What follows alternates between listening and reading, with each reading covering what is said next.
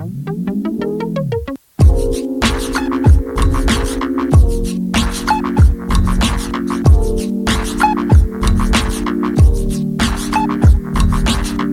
live in the Tenderloin, and it was really cool to, to come into that part of the city where it still feels a lot more authentic. And the word gentrification is such a dirty word in San Francisco, but um, because of the politics around the city, I feel like it, it feels very authentic.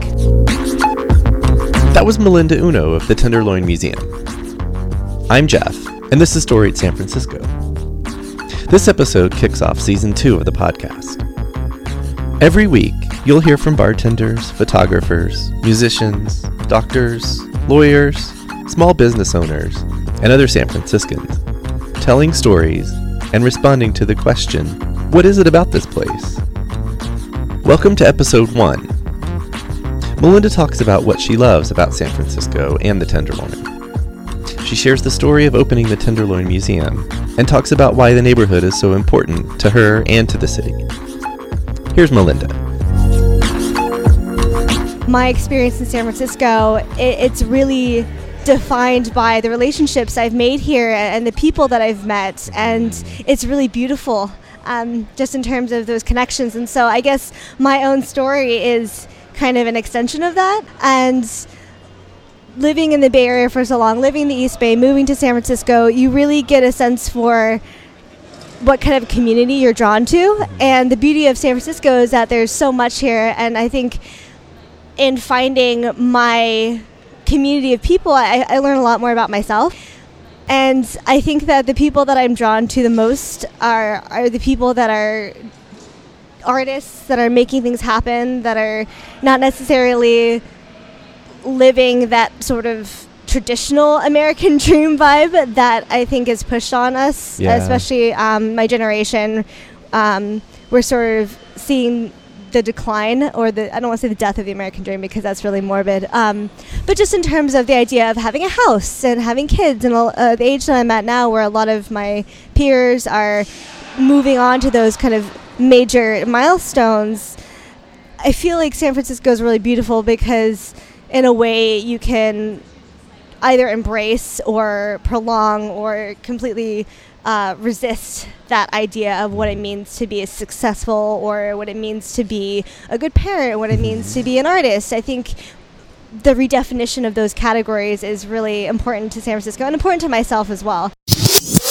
I first visited San Francisco when I was 11, 10, 11. My sister went to college at Berkeley, and I just remember it being so, so, so cold, and it was August, and coming from San Diego, we literally didn't pack any cold weather clothing at all. And of course, it's very typical to have the tourists just in the flannel that they buy at Fisherman's Wharf.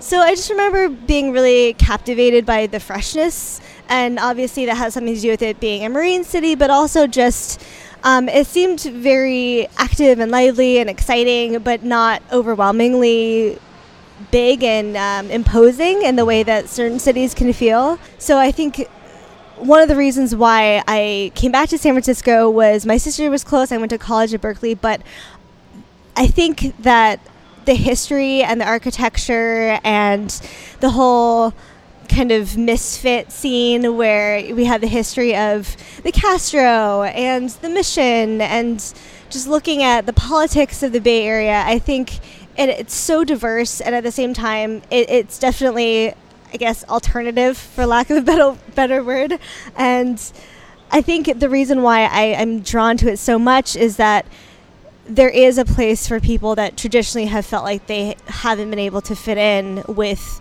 whatever the conventional values are at the time. Mm. I think also the idea of being able to be who you are and be comfortable in your own skin, um, and the way that translates into the arts community here and the way that the businesses um, build their models here, it's very much about embracing diversity. It's very much about exploring. It's very much about individuality and also I think just establishing yourself as a little bit unique and different from everybody else. It, it's something that I personally really am drawn to and I really feel very lucky to be here. And after traveling, kind of, you know, not all over the world, but traveling a bit, I'm always drawn back to San Francisco because there's so much here for for myself and for everybody that you really don't finish exploring it even when you think you have and I think it's interesting going to some of the events that are very historic and definitive of San Francisco. For example, and lack of a better uh, example, is Folsom Street Fair, Yeah. and just it's kind of shocking, and I think it's unconventional, and people are drawn to it for a number of different reasons. But I remember going a few years ago and being completely just surprised by what I had seen, and then I went this year and I was like, oh, it's like lot calmer than I remember it being. And I don't know if I've changed or it actually has c- calmed down quite a bit, but um, yeah, things are constantly redefining themselves. People are redefining themselves here. I, I've, I've found that I've done that several times with myself and saying, who am I? Who do I want to be in terms of a career, in terms of hobbies, in terms of community? I think the beauty of San Francisco is that you don't really have to pick just one thing. You can be so many things at once and also be your own version of that. The funny thing about the Tenderloin Museum is I applied for the position. I found out about it from just a friend of a friend and talking about what I was interested in at the time. And she said, Oh, well, I think you'd be a really good fit to apply for the Tenderloin Museum through um, my boss. And I think she worked for the Tenderloin Housing Clinic. Okay. Yeah, and the Tenderloin Housing Clinic, and she had just found out about the job, and so it was very much word of mouth. And this was in 2015, right before the museum opened. The Tenderloin Museum, I think, took a few years to actually open Right. but by the time I came on, it was a few months away. So it was very exciting. I didn't really know anything about the history of the neighborhood. Were you already living in the neighborhood? I was visiting Or- the neighborhood. I live there now uh, with my my partner who had been there previously, okay. but I just sort of stumbled upon it, so to speak. Yeah. And the more I learned about the history of the neighborhood and the things that are happening now and the kind of values of the people that live there are I, I just I couldn't help but be completely excited about it. The Tenderloin is a historic neighborhood. It has so much that has happened there that people just don't know about in terms of women's rights, in terms of alternative housing means, in terms of uh, social programs, and in terms of the GLBT history. It, it just, it really, a lot of things started there. The first thing I'm going to talk about with the Tenderloin Museum is the idea of women's rights and individuals' rights, and that really came out of the housing method. So it's really drawn to that, and it kind of leads to everything else because when the Tenderloin was really developed after the 1906 earthquake, there was an alternative housing model set up called single room occupancy. And it wasn't really what we know it to be today, which is more of a, an assisted living or a low income program. It was really just the bare bones. People rented a room and they had shared amenities. And it was very unique because a lot of women didn't have to live with a husband or with their parents, this was a place where they could work in the city. A lot of t- them were in retail at the time. Was that by design? It was by design. I don't know if it was specifically targeted toward women, um, but I think that developers maybe found that there was a market for that. And so even today, there's an SRO, uh, they call it a hotel, but it, it's really a, a living space that is women's only. And I'm wondering Oh, wow. how long that that's been that way. But um, it's sort of a safe space, I think, for, Mhm. for a lot of people in a lot of ways. But the SRO model has kind of evolved to allow people who normally and definitely could not live in San Francisco on their income Yeah. to continue to do so. So that was pretty exciting for me as, as a woman to live out on my own, just be like, okay, I'm so used to this, and this is something that I take for granted every day.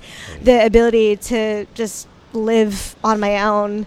It was very unique, and I think San Francisco was a pioneer of that.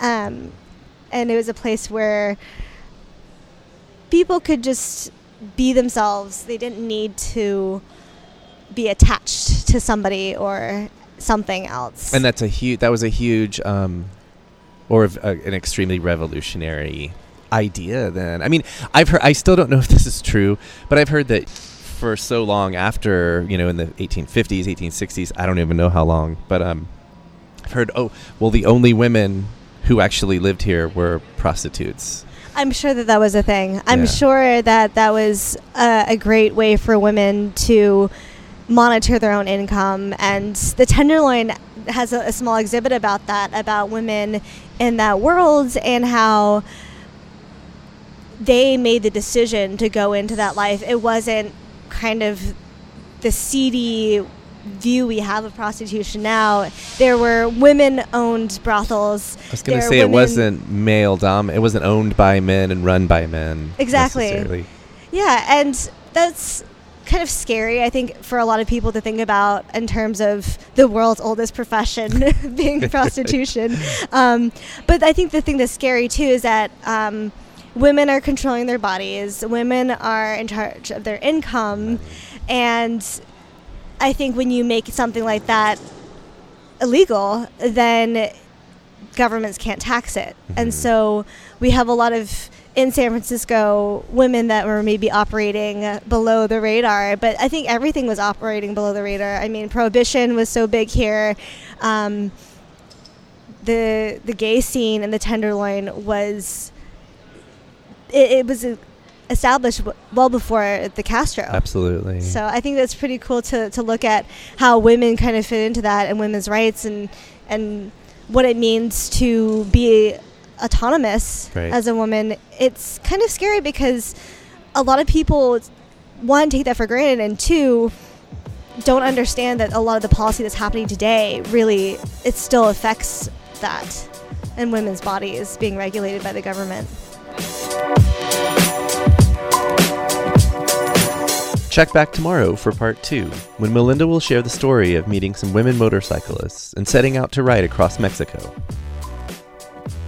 Music for this podcast is by Otis McDonald, aka Joe Bagale. Film photography is by Michelle Kilfeather. There are all sorts of ways to keep up with Storied San Francisco. We're on Facebook, Twitter, and Instagram. Our website, storiedsf.com, has all the episodes and a store where you can help support us by buying t shirts, hats, or koozies. If you're listening on Apple Podcasts, please rate and review the show. It really helps us get new listeners. Send comments and suggestions to storiedsf at gmail.com. Thanks for listening.